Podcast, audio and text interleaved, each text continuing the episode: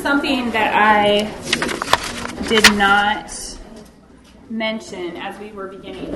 Um, so when I was talking about those thoughts, feelings, and desires that move us towards God or away from God, on this sheet, um, those things that are listed as non-spiritual consolation, so the top, and then non-spiritual desolation, the top on the back, those are things that aren't directly related to God. Um, those that are consolations, consolations are any thoughts, feelings, and desires that move us towards God. And desolations are thoughts, feelings, and desires that move us away from God. Okay? Just in simplicity. Okay? And then um, the so this is all language of Saint Ignatius um, that he gives, a, gives to us in his rules for the discernment of spirits. That's where this, the, the particular language comes from. And then at the bottom, um, those things that are spiritual consolations are thoughts, feelings, and desires directly related to our relationship with God that move us to God. And spiritual desolations, thoughts, feelings, and desires that move us away from God.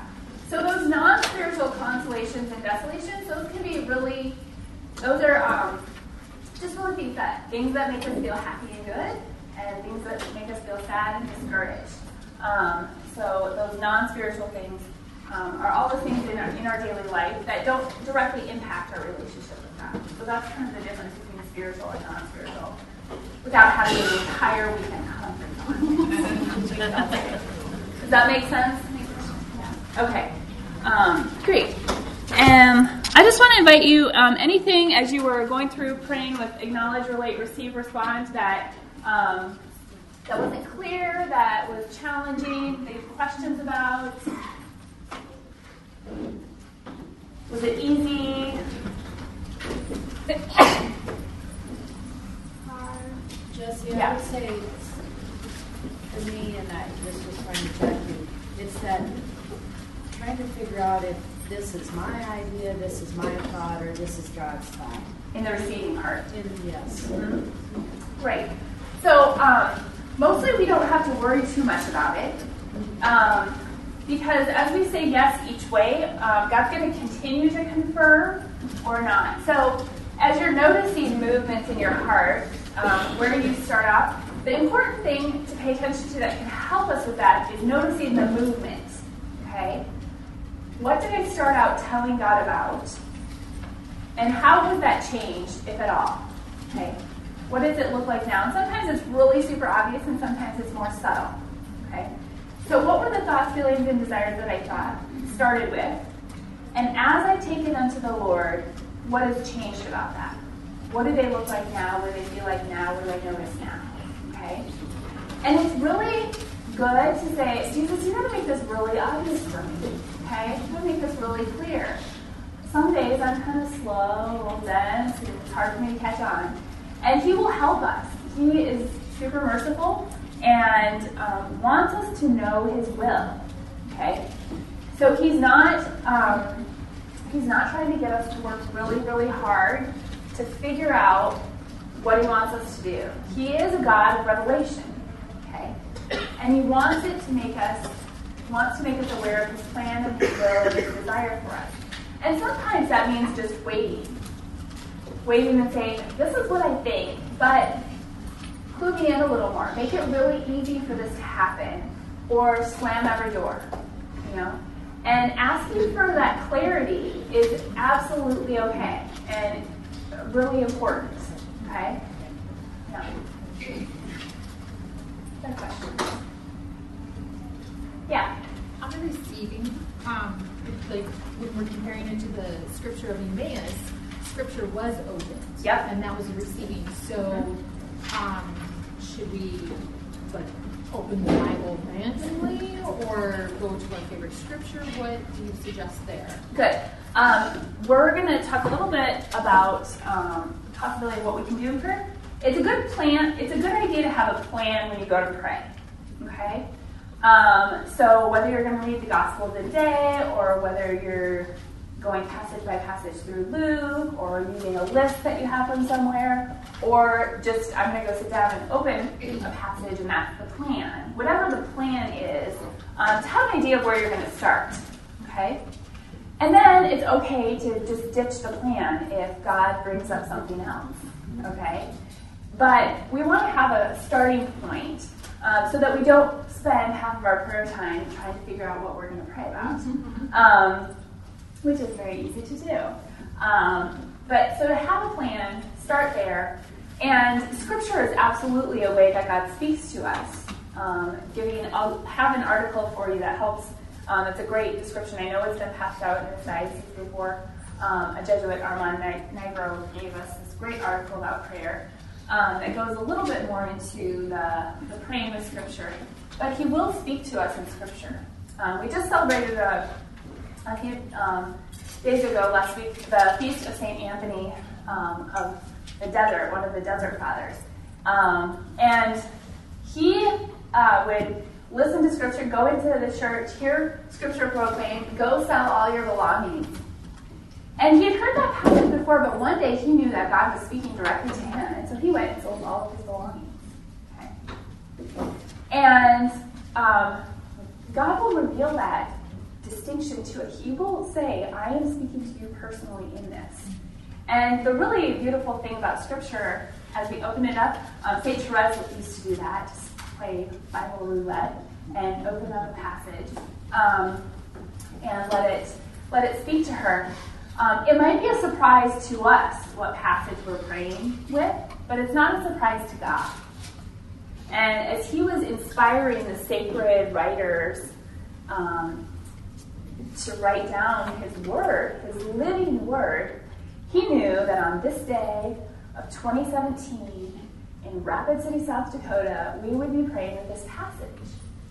And he's God. And he can infuse it with an inspiration that speaks to our heart today. So we can go with confidence to the Word of God every single day that He has something for us. And that it will be a starting point to the conversation that He wants to have with us. Okay? So, um, there's a lot of freedom in the question that you ask in terms of where, is the answer in Scripture? Should we open it up? Should we not? There's no right answer. Um, but it's a good starting point for our prayer um, very often. And then sometimes the Lord will inspire us. I read some passage somewhere about this. I need to go back there. There's something there for me um, in regard to this. And so to follow that, um, take that encouragement. Does that help? Other questions?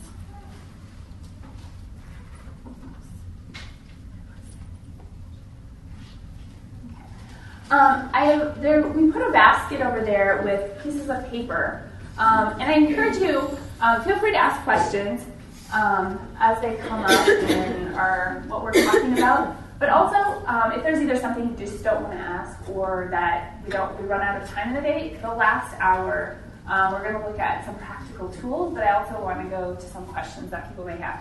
So feel free to um, put questions in that basket and We'll go through as many of them as we can um, in the last hour today. We're going to move on um, and kind of connect this call to our own prayer and interior life with that of the mission and ministry that's been entrusted to you. Um, and it was so great because last night Father Mark introduced this to us um, this essential order of relationship, identity, and mission. Um, and our world lives this backwards most of the time. Okay? Um, so, the essential ordering of, of all things of the day, of our activity, of our heart, is relationship first, identity that comes out of that relationship, and then mission. So we know this. My identity as a sister or a daughter or a spouse um, comes based on the relationship. I receive that identity from the relationship that I'm in. Okay, it's the basis of, of who I am. Okay?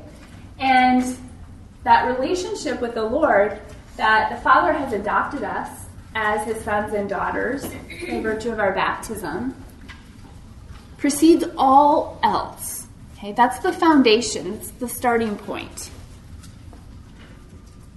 And from that relationship, I can know who I am as a beloved daughter of the Heavenly Father.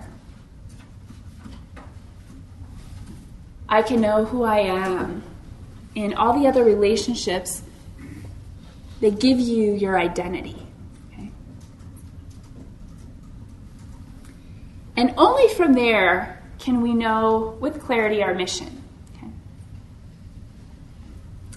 Now, unfortunately, what's most prominent is that what we do tells us who we are. So if our activities, if our work, if our job are successful and it happens how we want it to happen, then we're successful. but if the stuff we do is a failure, then we're a failure. Now, this is completely backwards, but unfortunately, tends to creep in as kind of an operating mode. It's a subtle lie. Nobody came to your program. You're a failure. You're a disaster. You're not able to do God's work. These subtle lies will kind of creep in. My kids didn't listen to me today. I'm a terrible mother.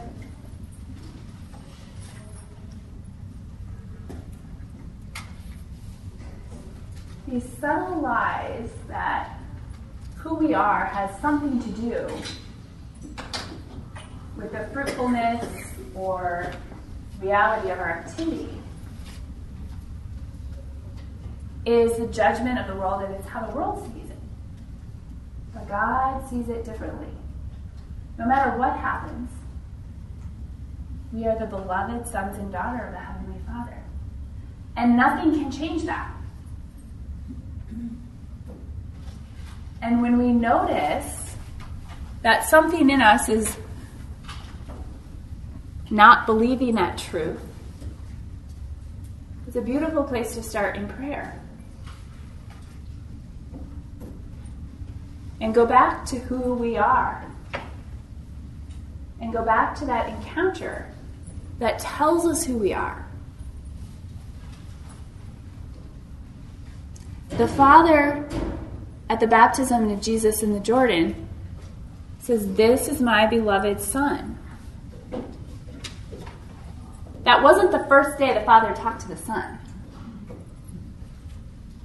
That relationship existed from all eternity. And the Son receives his identity from his relationship with the Father. The Son is the Son because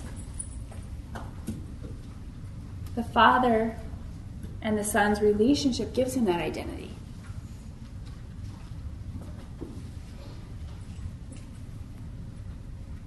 Who we are comes from our relationship with God. And then from that moment, from the baptism, Christ went in mission.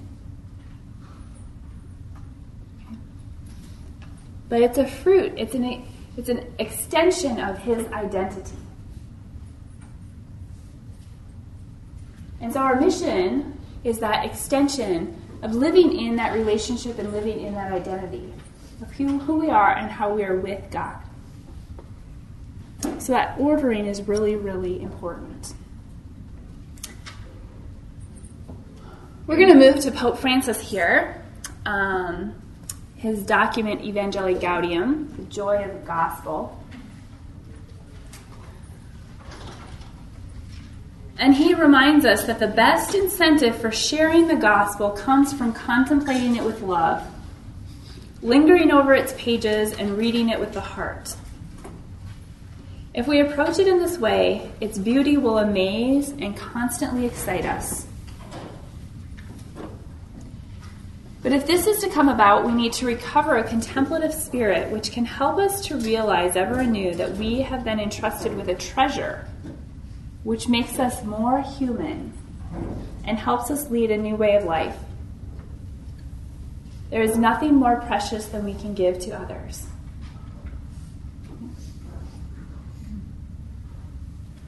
For those who are serving, for those of us who are called into mission, which is every baptized person, you don't have to have a job or title or any. If you are baptized, you're called to be a disciple, called into the mission of Jesus.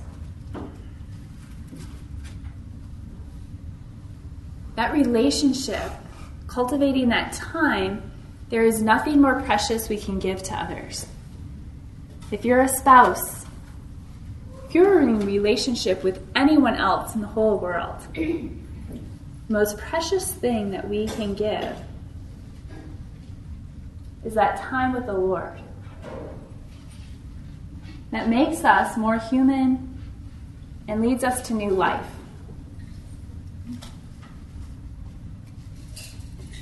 And it's really hard to be convinced of this. Because sometimes it's not very productive.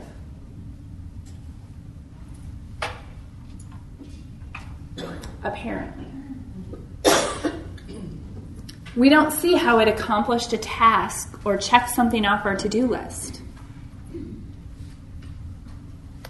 And yet, it is the best possible use of our time. That time with the Lord. And this is according to our vocation. Okay? Cloistered contemplative nuns have a different call to prayer than people living in the world and working.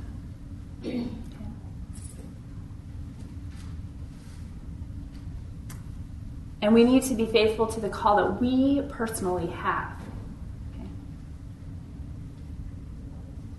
According to state in life.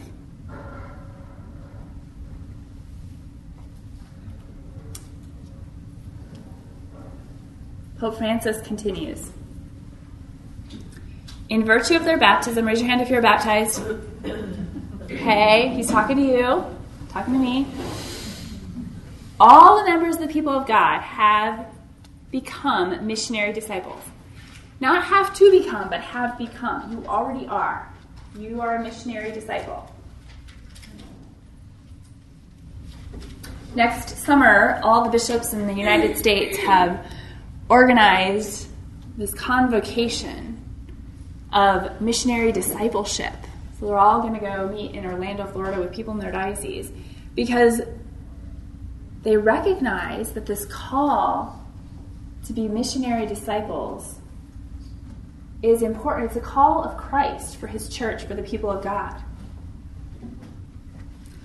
All the baptized, everyone in this room, whatever their position in the church, or their level of instruction in the faith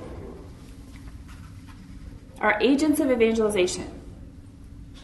Even if we know nothing at all, we're called to evangelize. And it would be insufficient to envisage a plan of evangelization to be carried out by professionals, while the rest of the faithful would simply be passive recipients. That is not the plan of Jesus Christ. The new evangelization calls for personal involvement on the part of each of the baptized. You are called to be personally involved. As a disciple, Christ called you by name today. Every Christian is challenged here and now to be actively engaged in evangelization, to sharing the good news. And if we know what that good news is in our daily life, then we have something to share. If we just notice and pay attention to what God is doing today in our hearts and lives, then we have everything we need to share with others the good news. Indeed, anyone who has truly experienced God's saving love does not need much time or lengthy training to go out and proclaim that love. Here, let me tell you what Jesus did today for me. In the grocery store, at a meeting at school, in your parish, at home, over the dinner table.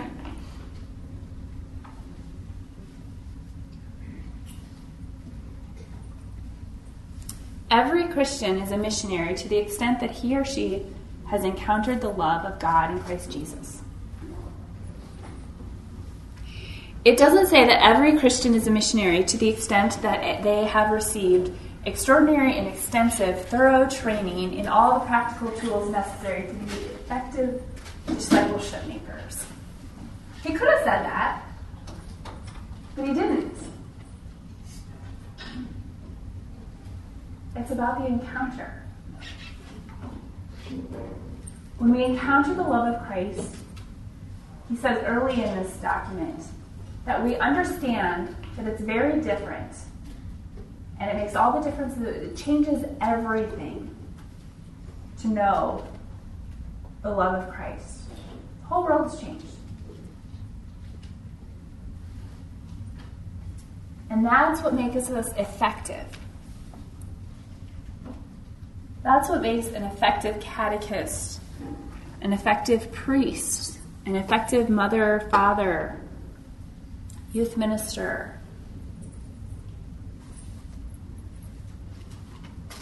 An effective evangelizer in the context of your daily life, wherever you find yourself.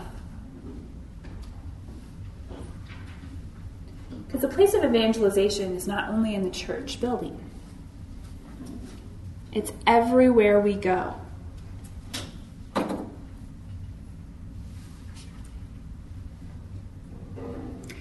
One of the reasons, um, sort of practical reasons, that secular institutes, I'm part of a secular institute, so we're called to be hidden and immersed in the world.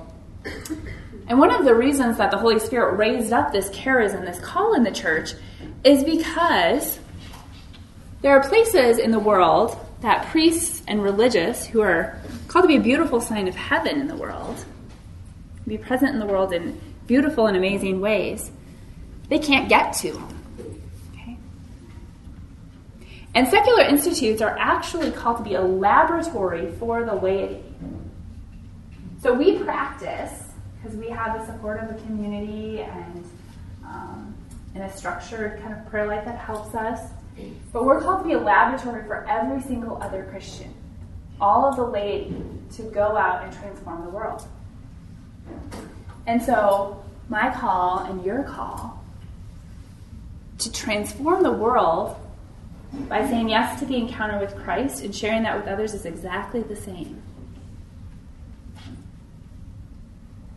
We share that call from baptism.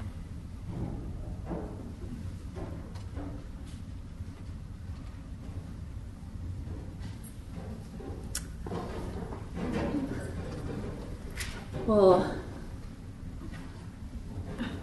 conclude with a little story.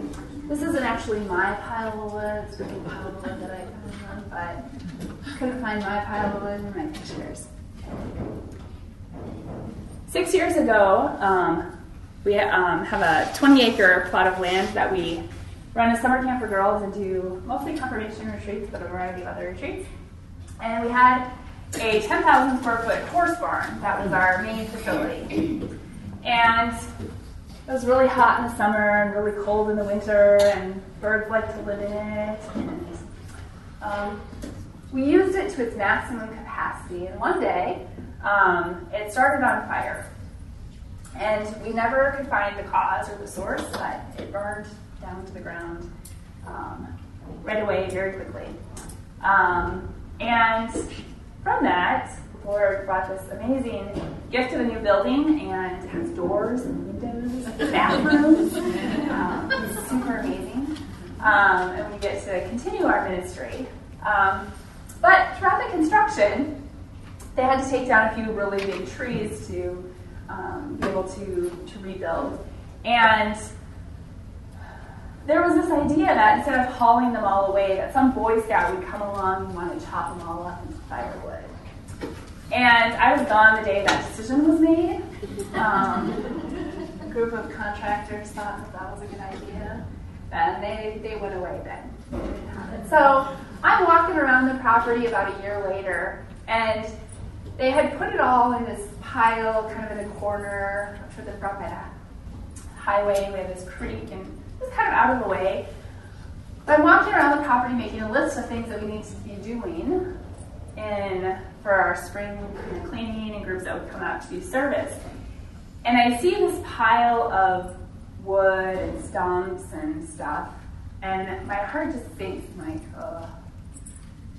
It has its own ecosystem now. There's things that live there. New animals and weeds that have come onto the property and are, are here in this pile. What are we going to do with this? so I told Jesus that I just, I, I don't care what you do. I just want that wood pile to go away. do whatever you want. I don't, I don't want to, I don't want that wood pile here. And a few days later, kind of forgot about this request, gotten on to other things, and we were hosting a group of college students at our place, and they were staying in the cabins, and college students never go to bed. they never sleep.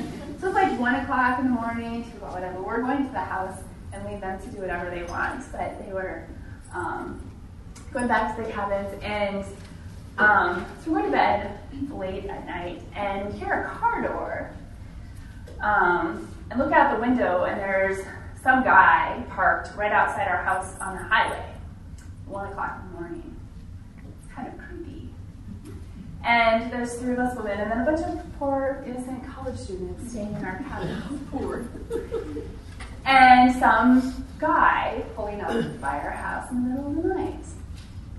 And so um, I did the most logical thing. I went downstairs and woke our superior and asked her what I should do about it.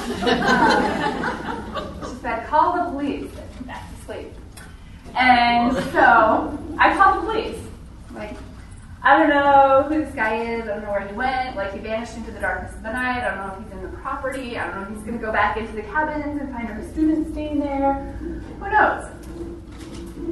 And so they are very kind, and they send little patrol cars, and they came from both directions. And we're like, there's no man. There's no man anywhere. Vanished. We don't know where he went. The car is still there, parked on the side of the highway.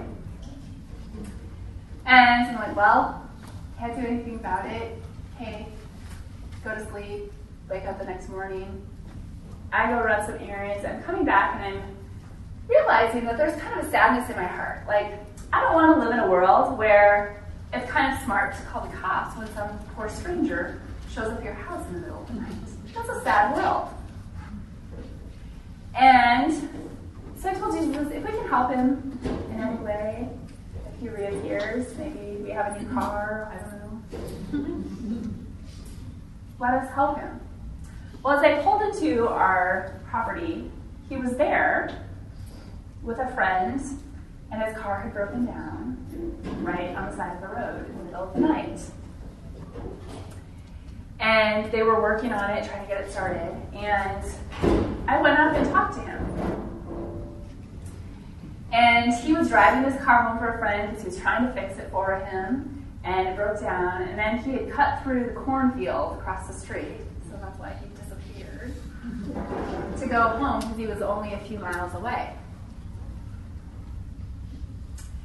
And then he just started telling me about his challenges and difficulties. He was out of a job and looking for work and trying to support his family and had just had a really, really hard year. And as he's telling me this story, I notice him looking over my shoulder. And all of a sudden he said, what are you going to do with that pile of wood over there? And like, you've got to be kidding me. I said, I'm trying to get rid of it. Can I take it? No way. Some guy who shows up at my house in the middle of the night wants to take my wood pile away. I said, Well, are you can you? Yeah, you can have it. I said, I just finished cutting all the wood for my family we use wood to heat our home, and somebody stole it out of our front yard, and I don't know what I'm going to do. And I'm like, well, you just can take whatever you want. So I've got a friend, we've got a big truck, we can come and cut it apart and take it away.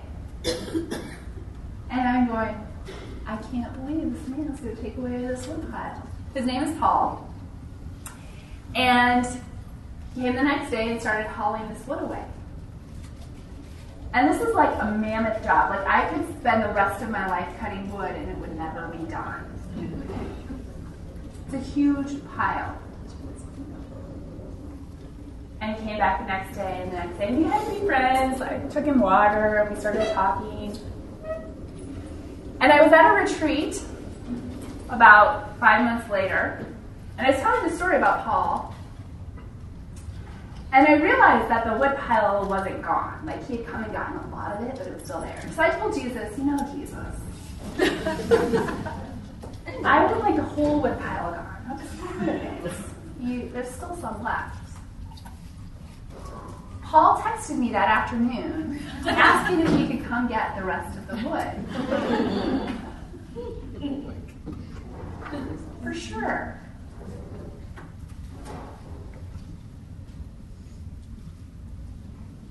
He really, really wants to take care of us and provide for us.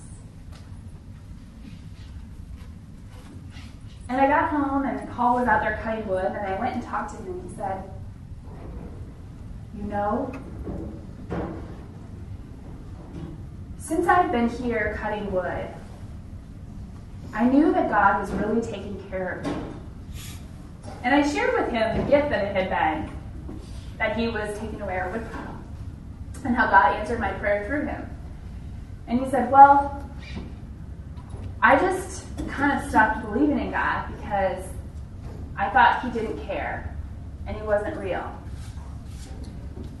But now I know that he cares about me and he's taking care of me. And I told my son, who's 13, about this. His son has never been to church of any kind in his whole life. And because he realized that God was taking care of him, Paul asked his son if he wanted to go to church. And his son said yes. And they started going to church. His mom was a, a, a member of a Protestant church in Omaha. And they started going with her. This man encountered Jesus. Not because I went somewhere and gave a talk, but because I asked Jesus to help me and I shared that with him. Here's how God helped me. Now, Paul and his son are going to church and they're encountering Jesus and know him in a completely new way. It's not because I have skills or I'm equipped or have a master's degree.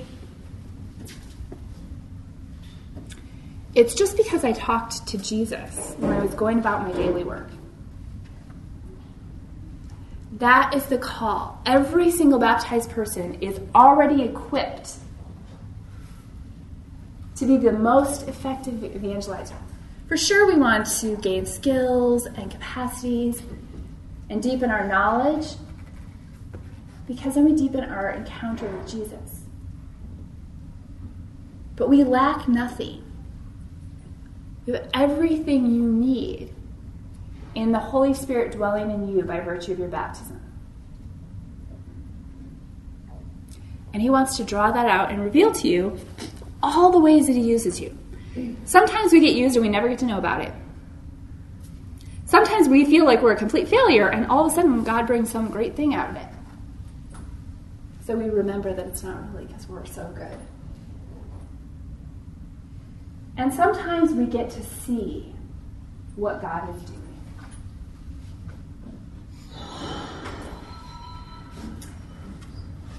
We have the opportunity now to spend some time before Jesus the Blessed Sacrament. And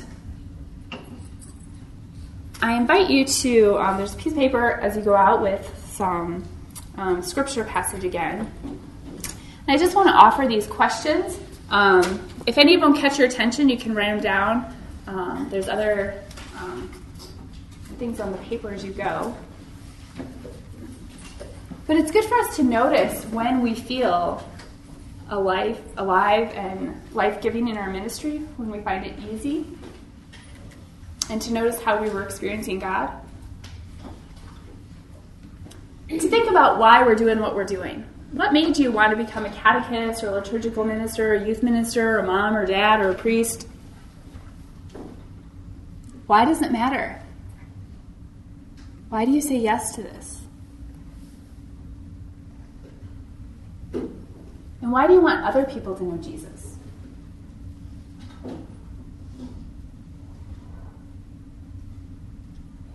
What have you received that makes it worth saying yes to that?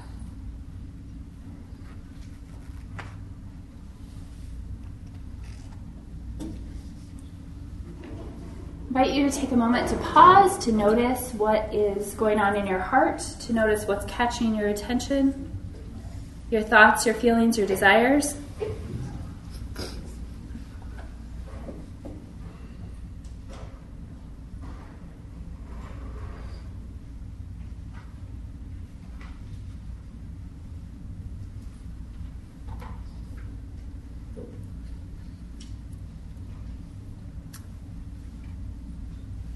Lord Jesus, help us to know your presence and your action in our life today so that we may be transformed, that we may share your light and your love with all those that we encounter.